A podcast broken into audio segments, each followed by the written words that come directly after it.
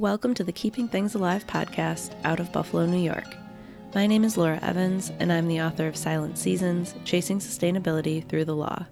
I'm also a natural resources planner, an active environmental lawyer, animal lover, and gardener. John Washington co-creates the podcast with me. John is an organizer, political trainer and educator, and Afrofuturist. The Keeping Things Alive podcast is here to explore the opportunities and challenges as we all live together on this beautiful, harsh, and interconnected planet Earth. Good morning, John. How you doing? Good morning, Laura. How are you doing? I'm all right. I'm excited to be recording this with you and sharing part two of my radio interview with Jim Anderson on his radio show, Conversations with Jim Anderson, which actually happened like last Monday. Mm-hmm. So yeah, last week. So this is the follow-up. I posted episode 89 the other week, which does talk about like the first part of my conversation with him. And then, yeah, we went back and did it again. How do you think part two went? I liked part two. But I would say that I still have a lot of learning to do and how to talk about the book and answer questions. I was very prepared to talk about environmental law and how the system's like set up and then really not working. But I was less prepared to talk about, you know, how to move forward and like positives. I think that's true of most people. And it's a reality of the situation we're in too, that like, it's a lot easier to talk about what's happening to us right now than what is possible or what we could do. So I think that's normal. Yeah, there's definitely this doom spiral that can happen with sustainability and environmental issues, and then, yeah, with the law. So I really appreciated the conversation. Some people called in that were really amazing, including you. What did you think of it? No, I thought it was really interesting. I think I called in because I wanted to help you both kind of clarify that, and I think this is something that I would love to do an episode with you about, that, you know, climate change is really kind of more of a marketing phrase, and the reality is that, like, capitalism, the industrial part of capitalism now with cryptocurrency, the information side of capitalism, all have ecological consequences. Right. And that because, especially in the United States of America, although it's true in other places because of America and other colonial influences, that the entire spectrum of it is through the lens of race, class, and gender. Mm. So it's like, of course, they're going to put the things that they know that are terrible in places where they're concentrated, where they've also put people of color who they believe are terrible.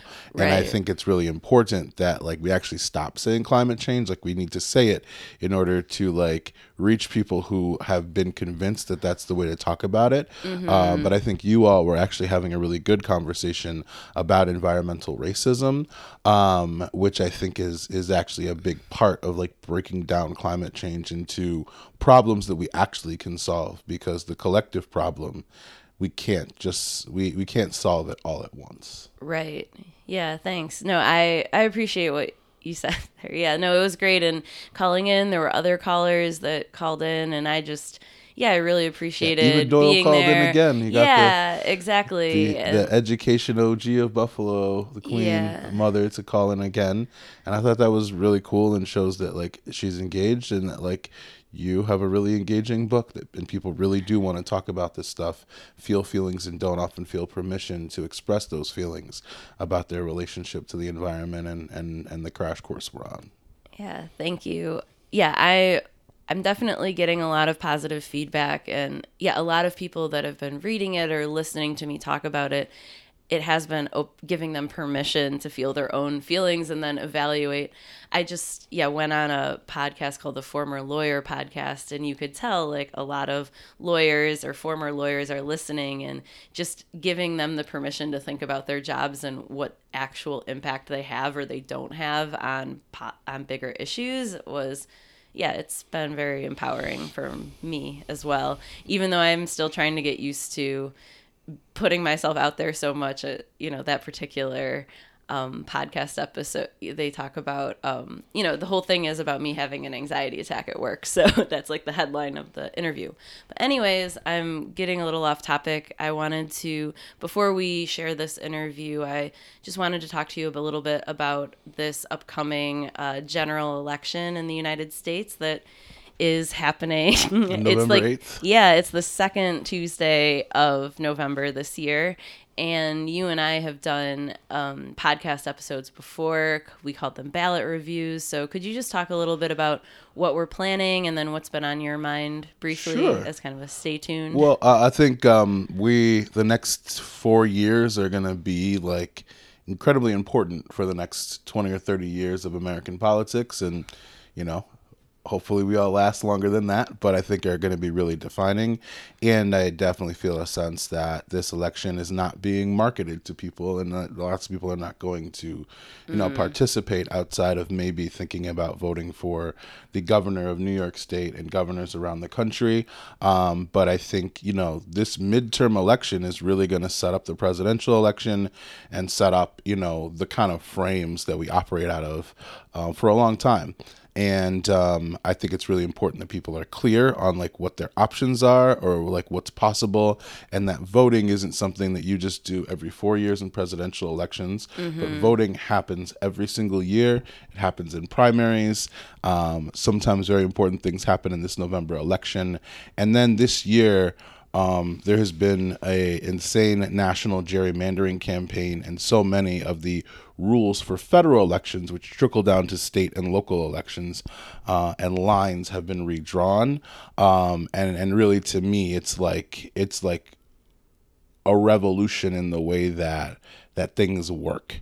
And while there's limitations to voting and the process and the numbers and the lines all set stages for what happens in between elections. So we just kind of want to review some of those things, talk about some of those larger concepts, hopefully get people who are listeners like more prepared and more clear about what's going on. And then also kind of previewing the intense elections that are going to start as soon as these ones are over. Yeah, no, that all sounds really good. Thank you. I would say for me, a big purpose of the ballot reviews, like in addition to what you just said, is like, yeah, giving people more clarity about what positions are actually on the ballot, because I've definitely shown up in the booth and been like, so it's not really about the candidates, but it's really about the positions. Like, what is the comptroller? What do they do? What does the governor have powers over? And just kind of getting your minds thinking about that, because a lot of times it just seems like it doesn't really have any impact on our day-to-day lives, but these positions do hold a lot of power and influence on, yeah, what we experience every day. And then, yeah, looking into more sustainability issues in the future, like this all, it does have an impact. Yeah, and ultimately, if you want a more sustainable world, you have to be concerned with the power that people have over the world that exists and the kind of inertia of these systems. And I think the last thing I will say is that our electoral system is working as it was designed to. Just because lots of people aren't voting, I think people make this assumption that none of it works, when all of it is incredibly effective. And one of its number one jobs is to only engage people who fit within the interests of big corporations, of big capital, of big employers, of big institutions that have lots of resources, and who benefit from those, and to really exclude everyone else. And so I often hear, oh, there's no point in voting. And the reality is there isn't, because that's how it's been designed. And I think that we ultimately, especially people who care about sustainability, have to react to that, even if we're not defined by it. And I see so many people just very, very upset, but not clear about what to do with it. So hopefully we can help people get a little bit more clear. And yeah. All right. Yeah. Thank you. So yeah, everyone who's listening, stay tuned for this upcoming ballot review episode. And yeah, right now, just please enjoy this conversation that I had with Jim Anderson on his radio show about Silent Seasons and sustainability. The last thing I will say is I got really exciting news this week, and that is my book Silent Seasons can now be ordered from an Amazon alternative. So if you would like to order a copy of Silent Seasons and you don't want to support Amazon, you can now go to burningbooks.com and order Silent Seasons directly from there. So yeah, thank you so much for listening, and please enjoy my conversation with Jim Anderson. I got something in my throat. But no, I'm cool in the gang, y'all. Listen, welcome to Conversations with Jim Anderson. It's part two of our conversation with Laura Evans, who is an environmental lawyer. She is an activist, and she is a recently published author. And we're talking about all of that in her world right now. I want to mention her book, Silent Seasons, but I want to mention the subtitle to it. Also, it's Silent Seasons, Chasing Sustainability Through the Law. And we're going to be horning in on sustainability and the law. In other words, we're going to law school, y'all. Get ready. No, this is serious. Laura, in her book, breaks down something we would all be enriched to understand. It's the elements of the policies, the laws that affect the environment and how you access them. You know, a lot of things we talk about our environment and the climate, and when we think something ought to be done, the question is, who do you go to and what? Is there an agency for that? And there are different agencies, and we need to be aware of what's their role in this dynamic around in the environment. Also, I'm going to ask Laura to talk to us about sustainability, because we hear that word used everywhere. It sounds good, but what does it really mean, and what does it look like to have things that are sustainable, and what things should be on that track? Well, with that said, let me just welcome my guest again, Laura Evans. Hi, Jim. Hi. Yeah, this is great that we're doing a part two, and yeah, last week we got to talk about, you know, the motivations behind writing the book, and now it's more the details. So yeah, and listen, if you haven't gotten a book, you can get the book.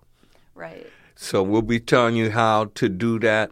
And if you're near any bookstore that you prefer to go to, go in and ask for it. They can easily order it. Books can order it. And that's Silent Seasons by Laura Evans. And I'm telling you, it's an easy read, but it's an empowering read. So, Laura, sustainability. You know, when all of us, and like one of your chapters talked about, when we think about environmental law, we think about these smart people working for the right thing, the good cause, and that's all we know. Whose side are they on? I mean, every side, it seems like. It depends. It's very complicated, and there's a lot of different levels to it. And really, I mean, everybody lives on land, drinks water, breathes air, so everyone is pretty impacted by environmental law, like the lack thereof, like whether they know it or not. And yeah, you're right. Sustainability, there's definitely formal definitions in like corporate settings. I'm sure there's some sort of, you know, like law case that tries to define it. But for me, it's really about sustaining our lives and the life on Earth, and really using all of the tools that we have like at our disposal, including like the Earth itself, because really we're here on the Earth, we're a part of it, and what we do impacts nature as well. So that can be, you know, a lot of times there's a lot of, you know, people should be separate from nature, but that's just simply not true. You know, we should have designated wilderness areas, but I really think sustainability is about kind of incorporating ourselves into nature and then working with it to, you know, build a better future and look out like 7 generations like indigenous peoples often have. You know, it appears now that kind of looking deeper into it is only starting to happen. I mean, you know, we talk about recycling. You know, like, right, like, oh, wow, I recycle and all of that. Right. But it's more to this environmental thing than just being aware of recycling. And so you're talking on a level where many people haven't stepped up to but need to, because it's easy. Yeah, so environmental law, it definitely, I broke it into three different categories in the book. So like natural resources law and what we do to the land. So, you know, a lot of environmental law has to do with development. If you're going to build a bridge or you're going to build a housing development and it's in a floodplain or, you know, all of those types of issues that have to do with nature and then people's place in it are environmental law, and that's natural resources, the land. But then there's pollution law, and so that includes the Clean Air Act and the Clean Water Act. Well, the Clean Water Act is kind of both.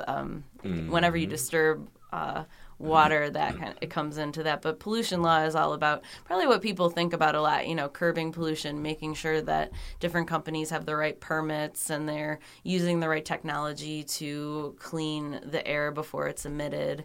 There's a lot of different kinds of pollution law, water pollution, air pollution, even like heat pollution. So if you think about power plants, they actually have a lot of water to cool the process is down, and then a lot of companies would like to just put the hot water back into a lake, but they can't.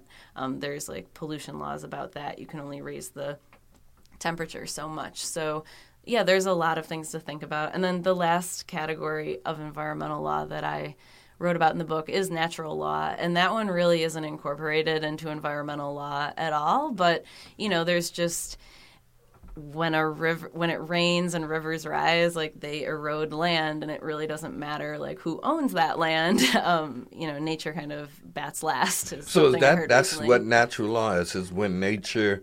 That's what I call it in the book, and it's just, you know, like physics, and just the way that the world will operate. You know, if we pump a lot of fossil fuels or we burn a lot of fossil fuels and all of that goes emitted into our atmosphere, it changes our climate. So that's like the natural law of things, is that they will change no matter what we want them to do. It's constantly a factor. I mean, you look at like hurricane season right now, you know, like we can have all the laws in the world, but that hurricane does its own thing and doesn't comply. And so our biggest challenge is always trying to find ways to mitigate what you term as natural law, because we got to find a way to coalesce with it. Right. Yeah, there's a Haudenosaunee faith keeper named Oren Lyons, and he's been quoted to say you can't negotiate with a beetle. And, you know, you think about invasive species, that's another thing that environmental law tries to curb. And, you know, if there's a plant infestation or there's a lot of different insects that really hurt trees. The ash trees in this area are getting completely decimated by a beetle called the elm emerald ash borer. And so that beetle, like, it doesn't care what the law is. And so that's other types of law. You don't really have to deal with that, you know. I'm sitting here feeling like you're pushing for your book, and what you're saying now is pushing forward a call to be responsible, we as people. Right. To taking care of this planet, and and the things you said, it clearly saying that all the things that's here, plant, bugs, and so forth, they belong here too, and that even before we've been getting along with them even before we grew up to the age where now we annoyed with them. Like with these bugs, when we're young, we want to play with them and everything. Right. So, I mean, this is an epiphany in many ways, because we've been satisfied with a low level of, well, I care about the environment.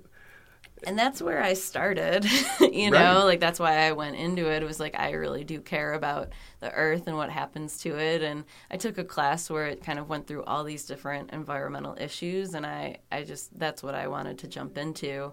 And it hasn't been what I thought it would be. Yeah, but your care showed, I mean, in the sense that in the book, it showed that, as you mentioned, one of the things you noted that, no, it wasn't all this good work that was being done. And And it has that. There's like pockets of it, right? But then it goes all in different directions. And the laws we use right now were basically all created in the late 60s, 70s, and some in the early 80s. And they haven't really been changed since then. And so, you know, there's a lot of different impacts. There's been places that have really been, you know, saved. And then there's also like a lot of harm that's been done. Whose interest is it in to just leave the laws alone? Honestly, no one seems to leave the laws alone. Everyone seems to be trying to influence them. I mean, I would really like to change them, but I also just really have come to the conclusion that at least the way things are set up right now, I mean, I guess, yeah, people who are working on the projects and are able to get paid every time like laws change, I mean, that's someone that would benefit from things being the same. But I would say it's really not doing a service to many people at all right now. It's hard to change once you've gone down this track. Yeah, and especially when those who are supposed to be the good guys buy in. I mean, like one going to law school, that's a lot of money they have to invest. And so getting out, I mean, the culture itself saying, hey, look, I got school debt to cover. Right. How do you cover it without a decent job that will allow you some money to pay towards that effort? Oh, right. And generally, it's money that is not, in the work that it costs one to do, is not the most best for the people and planet. Yeah, and the other thing I've found is that, not only do most of the environmental jobs that would be like, I clerked for Earth Justice during my law school summer, or, you know, Defenders of Wildlife, kind of the bigger like nonprofits that have environmental areas. One of the things I talk about in the book is just that, there's not a lot of money in that, and so there's just so many fewer lawyers that are doing that, so the sides aren't fair. You know, a lot of like nonprofit volunteers are putting together lawsuits against these giant companies that have like teams of lawyers that are practicing this 24/7. I was a part of that. You know, when I first left law school, I did just the Endangered Species Act and federal wildlife law for a law firm, and that was all I did every day. And so when you are getting sued by someone who is doing this as a volunteer basis, it's just the fight's not fair. Yeah, right. Yeah. So tell us a little bit about law school. I'm gonna shut up. Law school. Treat us. Okay. Like this is you're doing a class. Wait. So you want me to tell you about my experience at law school, or you can do both? You can talk about your experience, or you can Okay. Well, I guess. Me personally, I went to law school in 2008, and I graduated in 2011. I went to the University of Texas School of Law in Austin, and that place had an environmental law clinic, so I did that my second year, and that was working with different residents in and around Houston Baytown who were just experiencing additional burdens from like all of the fossil fuel and petrochemical infrastructure that was around there. You know, they're all sick. Houston doesn't have zoning, and so there were elementary schools like next to factories, just meeting with different people who are addressing those issues. That was really pretty powerful. I took a lot of environmental law classes throughout law school. So this is kind of what I've learned. I think I can start with the history of environmental law, first of all. Like I said before, all of the laws got passed after. So in 1962, Rachel Carson published Silent Spring. And then there was the first Earth Day in 1970. And that was a combination of union workers and then also some people in Congress that were all communicating and working together, and they created all of these teach-ins across the country, and 20 million people participated in the first Earth Day, and that really got people's attention. I mean, people got motivated by being there, and then also, Nixon was president at the time. So, all of these, like, Clean Air Act, Clean Water Act, Endangered Species Act, National Environmental Policy Act, they all got passed during the Nixon administration. And then some in the future, too. But this new version, before environmental law was property law, which the way it was described to me in law school is that when you own a piece of property, you kind of have a bundle of sticks of different rights that you can kind of, you know, give away or use at different times. And nuisance is one of the, you know, you have like the benefit of not getting, I guess, not experiencing a nuisance while you live on your property from your neighbor. And so if there was a factory that was emitting a bunch of smoke or noise, that could cause a nuisance. And that was really the only way you could have any sort of environmental law, anything. And so that's why rivers were catching on fire. The Love Canal community in Niagara Falls was built on a hazardous waste, you know, site that is still being, you know, impacting people today. And there were all these like visible instances of environmental pollution.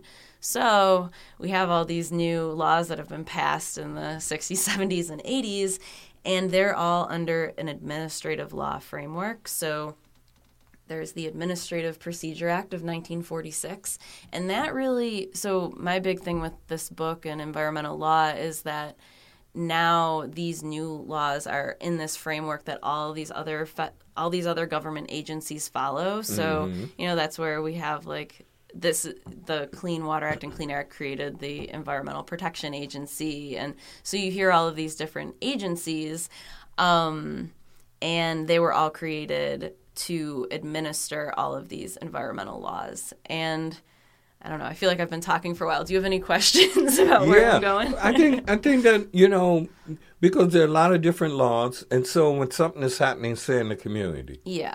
Take like American Axle. Okay. So is that relative to Clean Air Act, or is this a kind of pollution policy, or? Give me more context about that issue. So, you know, the people were complaining they were not feeling, some people were not feeling well that live in that area. Yeah. So we know it's been in the industry there, the car making, we don't know all the products and stuff. Right. But there are railroad tracks, the tracks used to come by. There is some land over there off a Grider that was said to be contaminated that might have been repurposed. And, you know, so one always wonder because, you know, is it easy to repurpose land or remediate or whatever it is? Can you, does any law deal with that? I mean, I think a really hard part with pollution causing illness in people is the causation piece. There's a lot. I don't know the exact standards, and it really depends on the state and the issue. But a lot of times people really struggle with, like, proving that causation. Like, that factory actually caused my illness, because they'll say, oh, but, like, you went to work and then you spent that many hours. Maybe it was something there, maybe it was something you ate, or maybe it was genetically something. So it does take a lot of time and money, and that's a really hard part about this. I would also, this is kind of bringing up environmental law, and the ones that I talk about a lot are more of the national laws, but there's also state laws and local laws, you know, so each, you know, the smaller governments, the state governments, and the federal government, they all have the power to regulate different things. And so I would say that, you know, there's probably a New York Department of Environmental Conservation issue going on there. Like, those would be people to talk to. Also, the Environmental Protection Agency, you know, that's the federal group. But, yeah, it is a whole – it's a whole mess of agencies, levels, and, yeah, it gets really difficult. And so – that's why I really did want to put all of this into one chapter to kind of give people something that was more digestible because, yeah, it's a lot. Well, it sure helped. You're breaking it down kind of opened one's eye to the fact that there are different approaches for whether it's Clean Air Act and or some other part of the system, that they have regulations that you need to be aware of, because even to bring a complaint, they tell you how to bring a complaint. And when people don't know, they be knocking on the wrong door.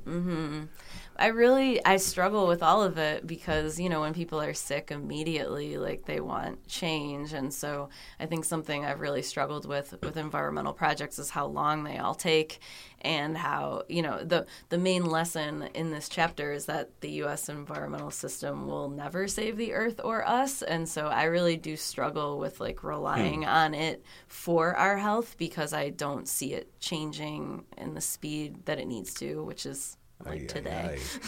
Yeah.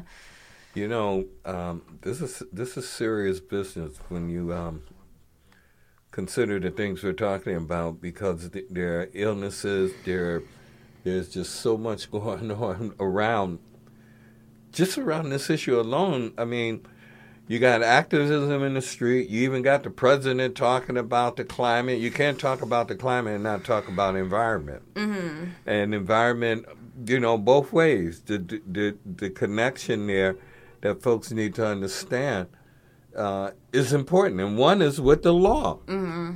Right. You know, we think if we bring a complaint that it'll get done. One is the time it takes. Right. The lengthy research that you have to do. Anyway, we got a call for you. We'll go to the call. Okay. Caller, you're on the air. Welcome. Hey, this is John Washington. I was just listening in to the conversation you all were having about, you know, environmental laws, especially locally with American Axle. And I just think one of the most important parts that people need to recognize about Laura's book is that there are no laws that are designed to protect human beings. There are lots of laws that are designed to protect, you know, commerce and processes and make it look like, you know, that they're trying to do something. But there actually isn't laws that regulate the poisoning of people in a direct and accountable way that has any type of force. And any time any people have ever gotten any justice for, you know, what a company has done to them, either, you know, directly or even throughout history. And in Buffalo, we had all these, you know, these old factories. It's been because people bent the law or created, you know, public pressure. But every law in the book is not there to protect us, and I think that's part of the message in the book is that we're going to have to start learning how to protect ourselves. And some of that is through the law, but a lot of that is through, you know, how we eat and how we grow our food and how we do lots of other things. But it's really hard to describe, and it's intentionally confusing because it's really a lot of conflicts of jurisdiction and just different ways that different laws overlap and are really confusing.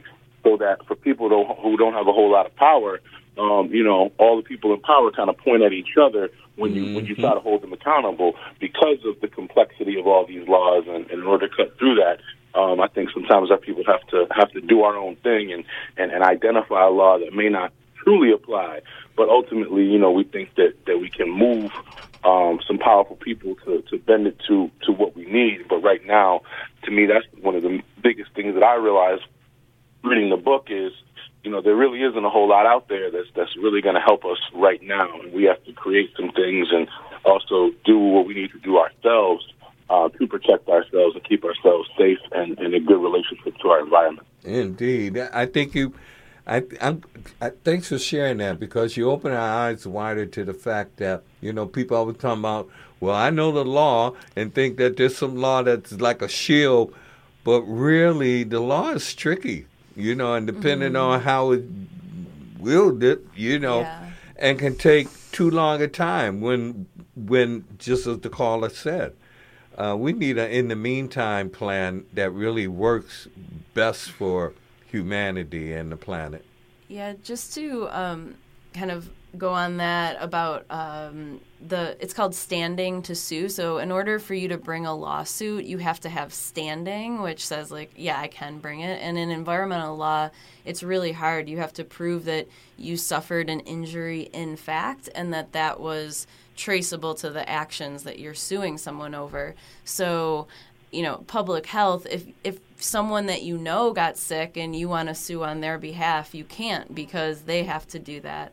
If if a bunch of fish die in a river because a company, you know, poisoned them, you can't sue for those fish. You know, they're the ones that got injured. So I think that's another part that keeps a lot of people out of a courtroom in this area of law. Wow. Have you any laws that you would like to see on the books?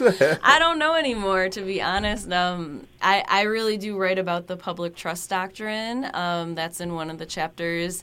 And that is a couple thousand year old principle that dates back to Roman law, and that's where the government is a trustee of the environment, and it's meant to steward it for the public. And so it recognizes that water is public, air is public, land is public, and then the government's duty is to keep them clean and ongoing for future generations. So I guess I would like to establish laws that actually use that particular principle, but right now it's not really happening in our current legal system.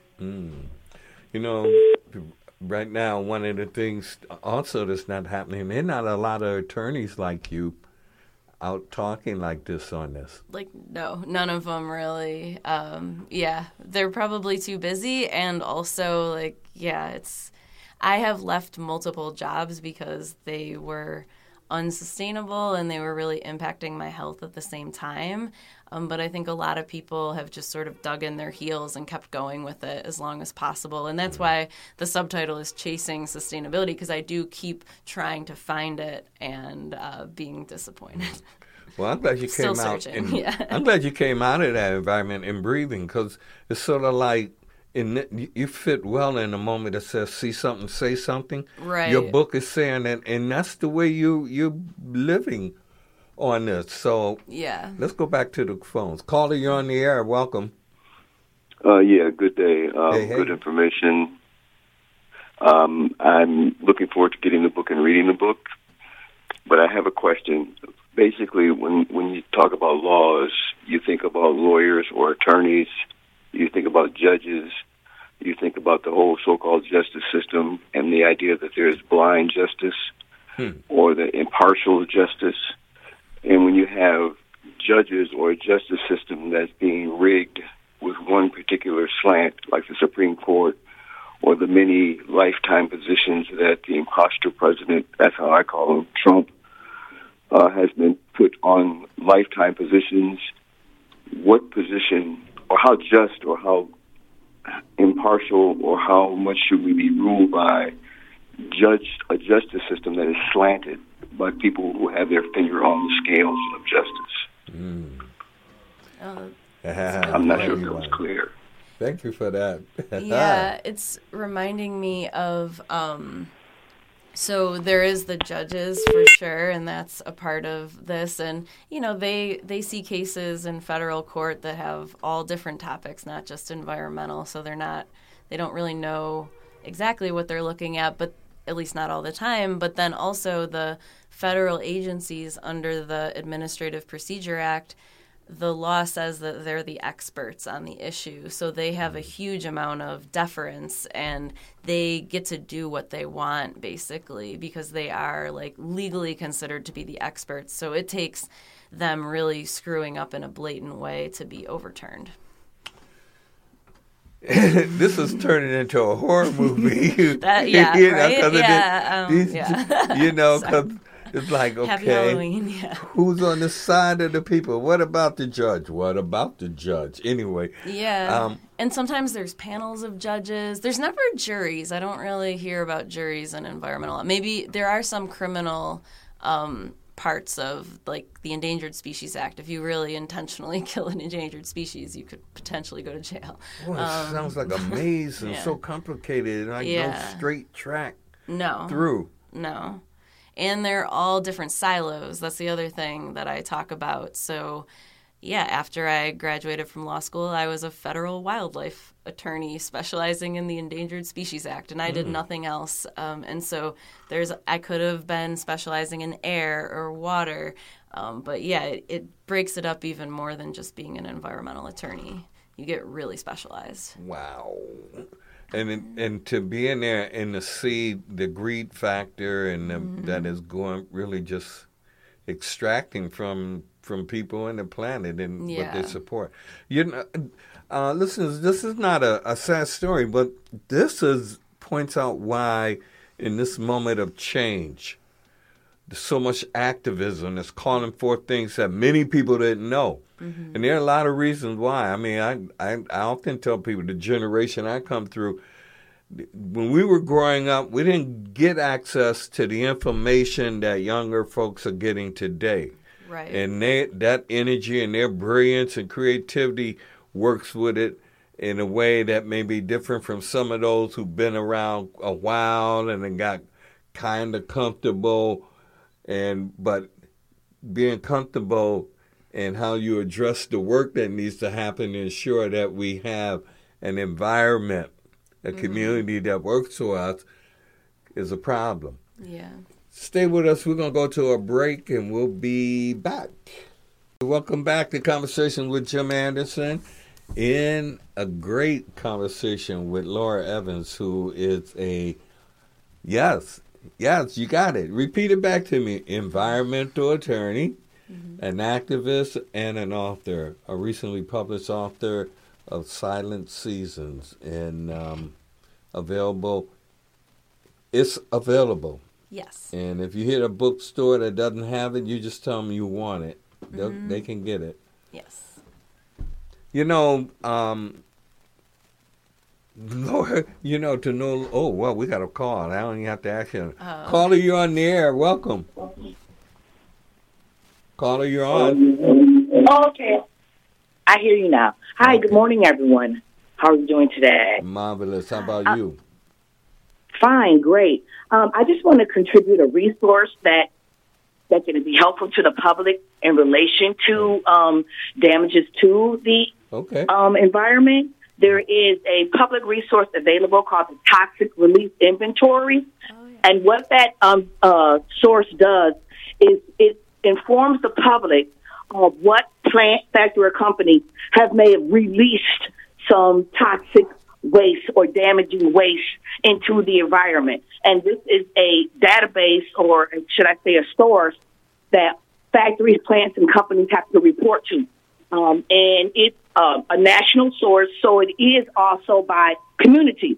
So if someone from Buffalo wanted to go to the public library and they wanted to maybe look up a factory or a plant in their community, they can see whether or not that plant or factory has released some toxic chemicals or waste matter into their community. So that's the name of it, Toxic Release Inventory. It's an excellent resource for people who want to find out whether or not their local, plants, factories, and businesses are poisoning their environment. Whoa. And look, that's some good information. Laura, you familiar with this? I've heard of it. Yeah, no, that's definitely a good source to look at. Yeah. All right. Well, thank you for that. That's huge. It just shows there's a lot that we, the people, have to get caught up on. There is a lot of information out there. So I do really, I struggle with how to organize all of that information or what to focus on exactly. But yeah, there are, this is different than toxic inventories, but when it comes to like climate change reports and things like that, I think the latest international climate report was a summary of, it was at least 20,000, I think, more scientific papers. So there's a lot of studying going on, but I'm really interested in like the implementation of it, or what do people do with that information? Right. Because right now it's like, yes, we do have so much access, but then I don't know like how to actually move people and organize with them to build things that are better. I think you're doing, actually, it shouldn't be a surprise. Your book is one way. That was your knowledge, what you know. I mean, people can have you come and talk to their group, their clubs, or anything. I'm just saying, you're a walking encyclopedia and a one-person army, really, on this issue. I mean, the enlightenment about what we need to understand about the twists and turns of law. Mm-hmm. How much effectability do they have, if any? You know, right. And just, I mean, understanding from the mind of a legal person like yourself. Mm-hmm. I mean, when I read in there and you talking about when you're going to school, I feel like I felt the same way. You know, like, hey, you know, this is good work about these kinds of working with as an attorney. I'm thinking like, oh, yeah. Right. But to get in there and then to see that it's not doing the things it could and should to help people as a whole. Right. It's into that more in the greed track and get for self and get it by not doing some necessary healthy things.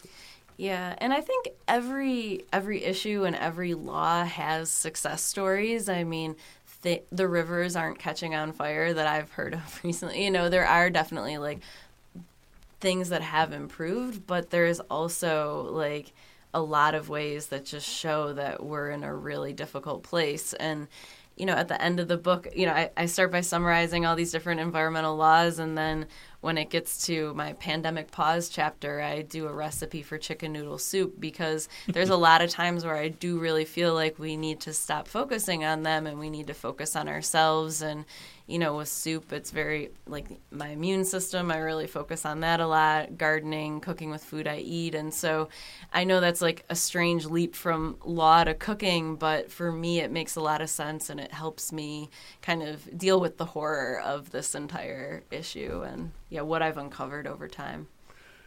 It sounds like, so you utilize cooking, which is helpful to keep you calm and moving through.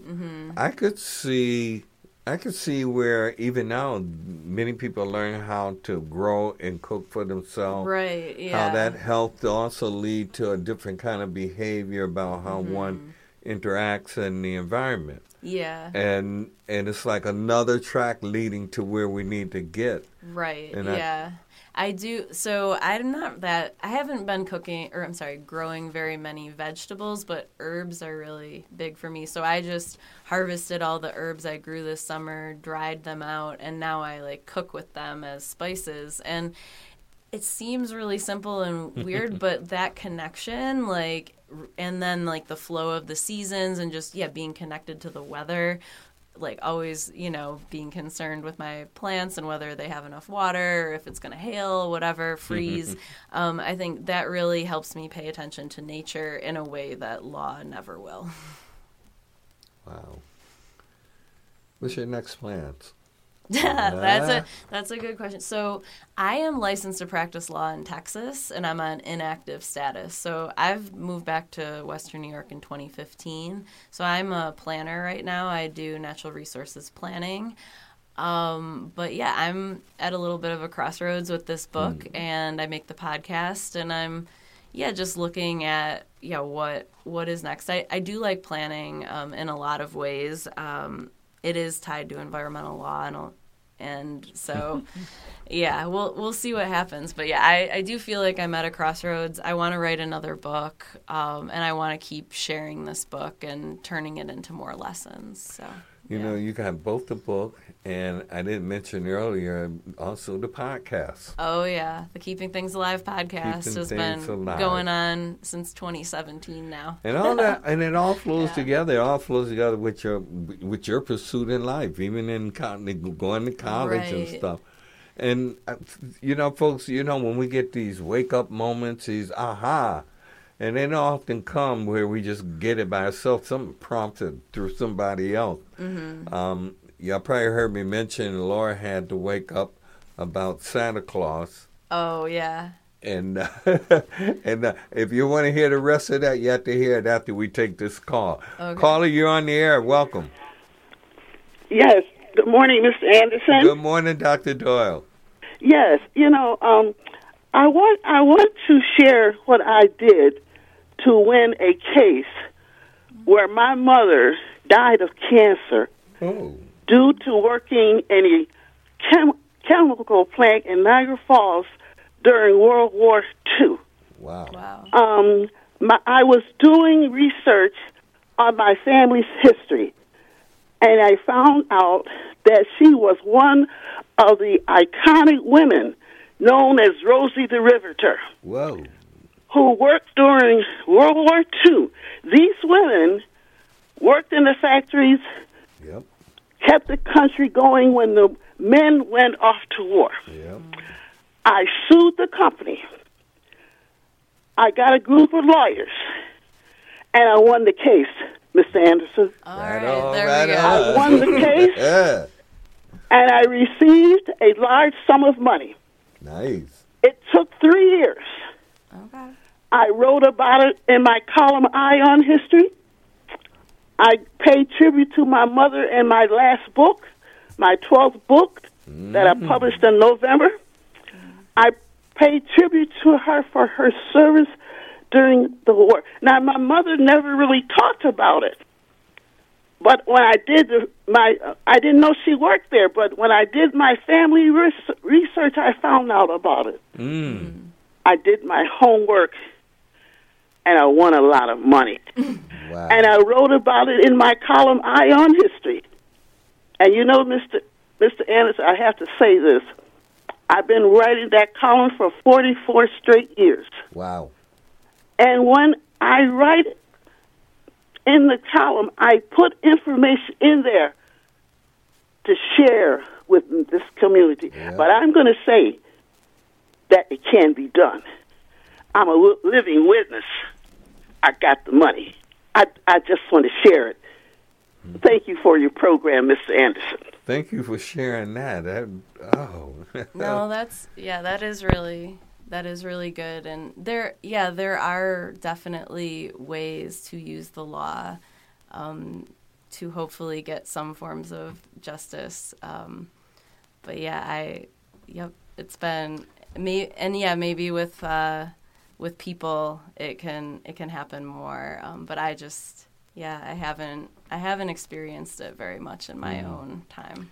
Yeah, we're bumming up against a tough industry, but that change is coming. I mean, all the energy that we see, particularly the young coming on and those who, know that in order to get things changed, we have to be out there making the demand and pushing. Mm-hmm. And, it's happening slowly but surely. Yeah. But it won't be long, y'all. If you're waiting to see the change, just know it's already happening. It's not in full effect yet. Yeah. But don't stand by it. Be with it. Be by it. I'm going to say stand by. But really, change is going on. And we're making headways, both in conversation and in actual presence on the ground, things that one will see happening. Mm-hmm. So be part of that. Yeah. That's what I want to think.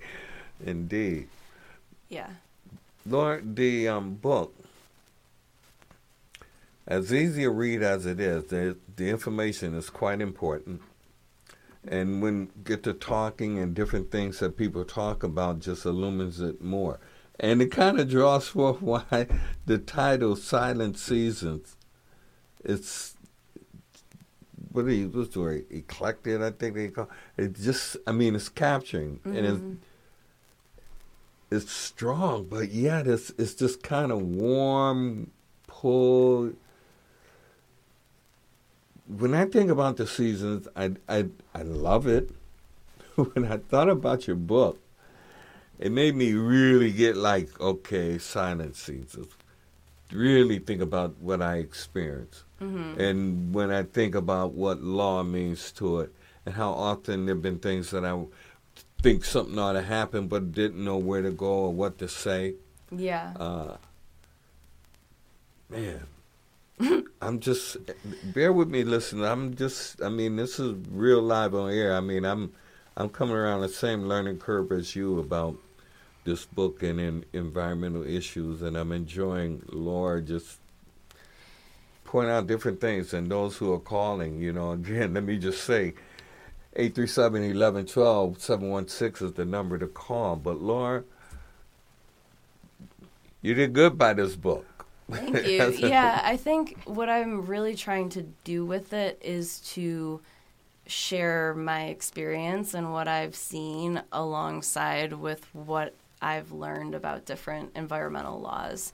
And so ultimately my intention is it's really not about me. It's really, I'm kind of like using my own stories and what I've witnessed to teach people things about environmental law. And so I really hope that, yeah, that's why I wanted it to be an easy read or something that you can just sort of lose yourself into or just take one chapter at a time and then let it go.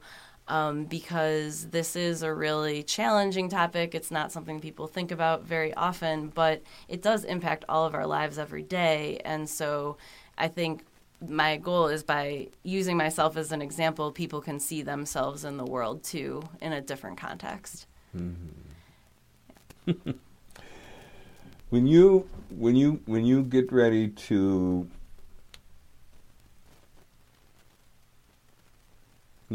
present on this book on the road, have you thought about that? I mean, they're going to be, look, I know you're going to be, there's going to be call for you, and you probably already got them to come and talk about this book.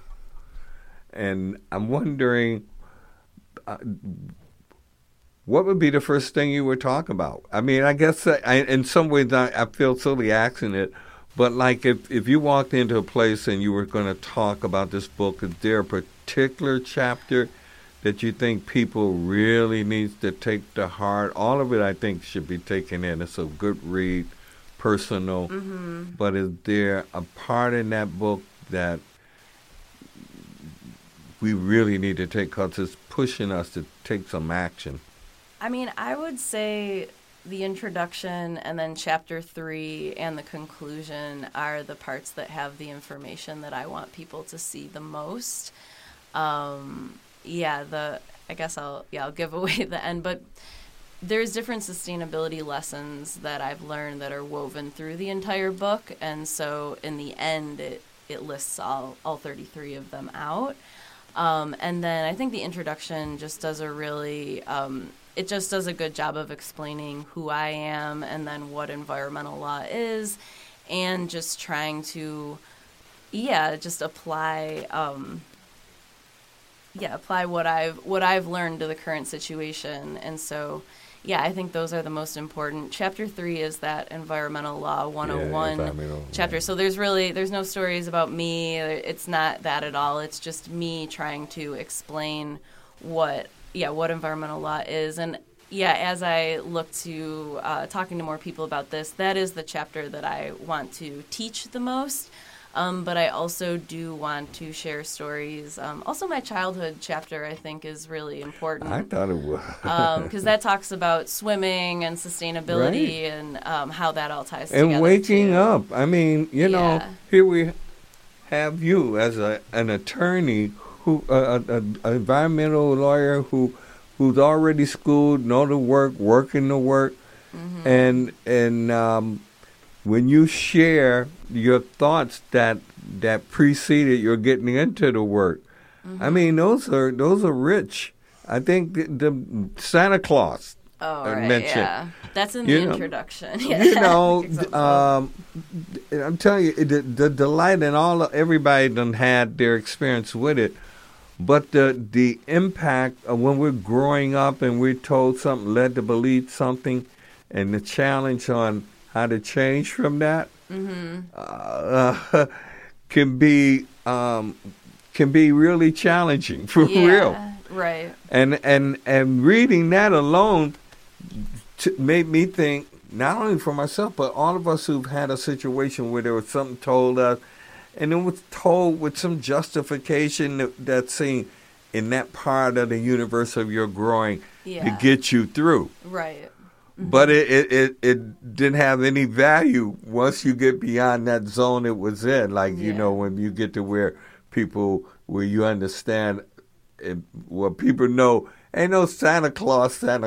Right. Anyway, yeah. I know I'm losing y'all on it, but feel me. Yeah, I can. The reason that Santa Claus comes up as the beginning of this book is that I explain that I was fighting kids at school, or just arguing with them over the existence of Santa Claus, because I was told that's, he was real, and I believed it, and all my, parents and adults and everything. And then when my mom finally told me the truth, I really, I think I described it as rage crying at her. I was so upset because, it did feel like you know, my whole, and then I just kept thinking about like the North Pole and then all the different Christmas events we'd gone to where Santa was there, and it really, it deeply impacted me. And so then juxtapose that to going to law school to be an environmental lawyer, and then, you know, what everyone's telling me it is, what I believe it is, and then the reality that it's not what I thought it was. It certainly fits in. I mentioned Laura earlier. She was the first one that and talked to me about emergent strategies. Oh, okay.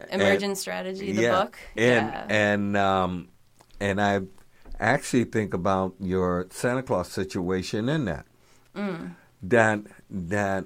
It also, this is what was so strong about the personal side of that.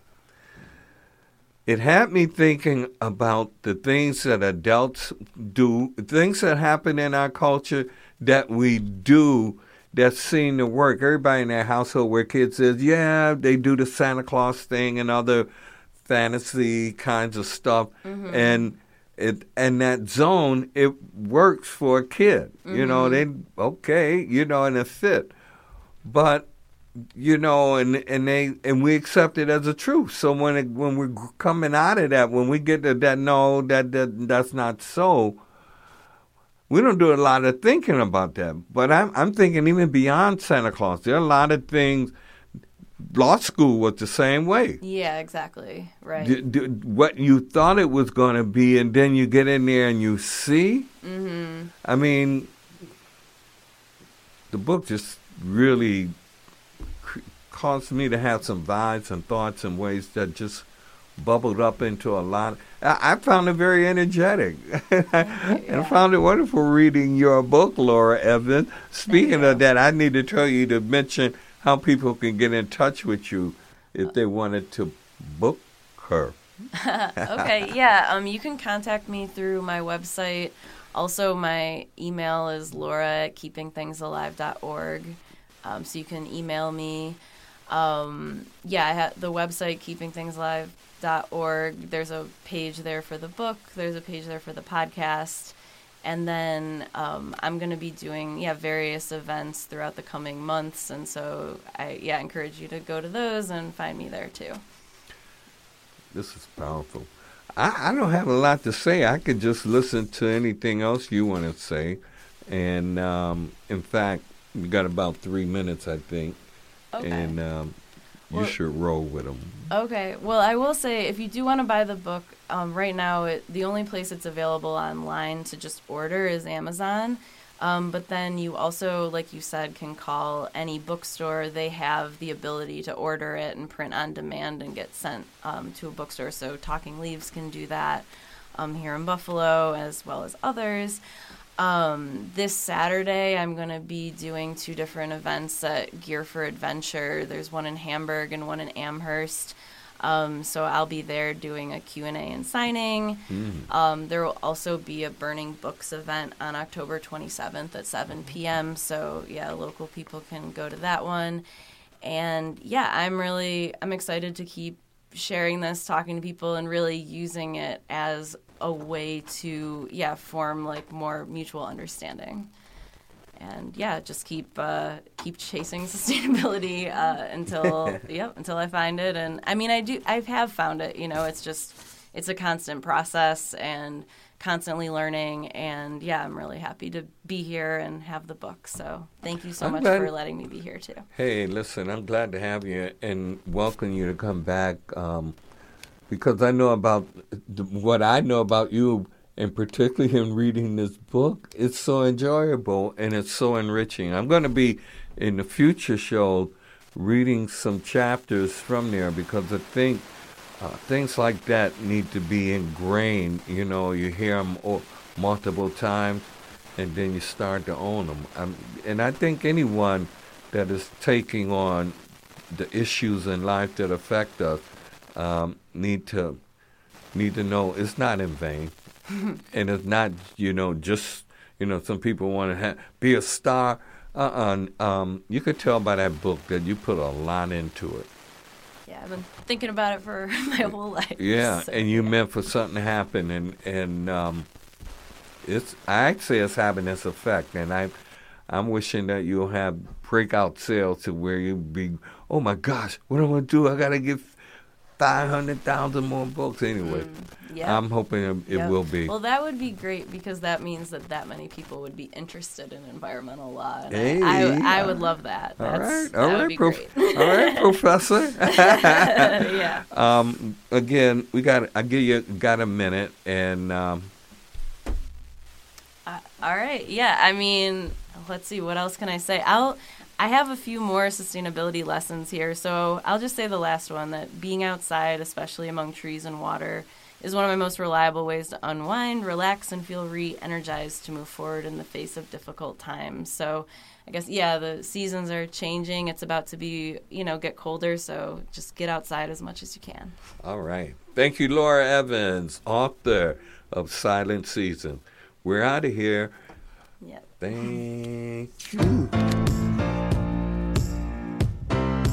A Conversation with Jim Anderson, Monday mornings at 10 a.m. on the legendary WUFO 1080 a.m. and Power 96.5 FM. Thank you so much for listening to the Keeping Things Alive podcast. For more information, please visit www.keepingthingsalive.org.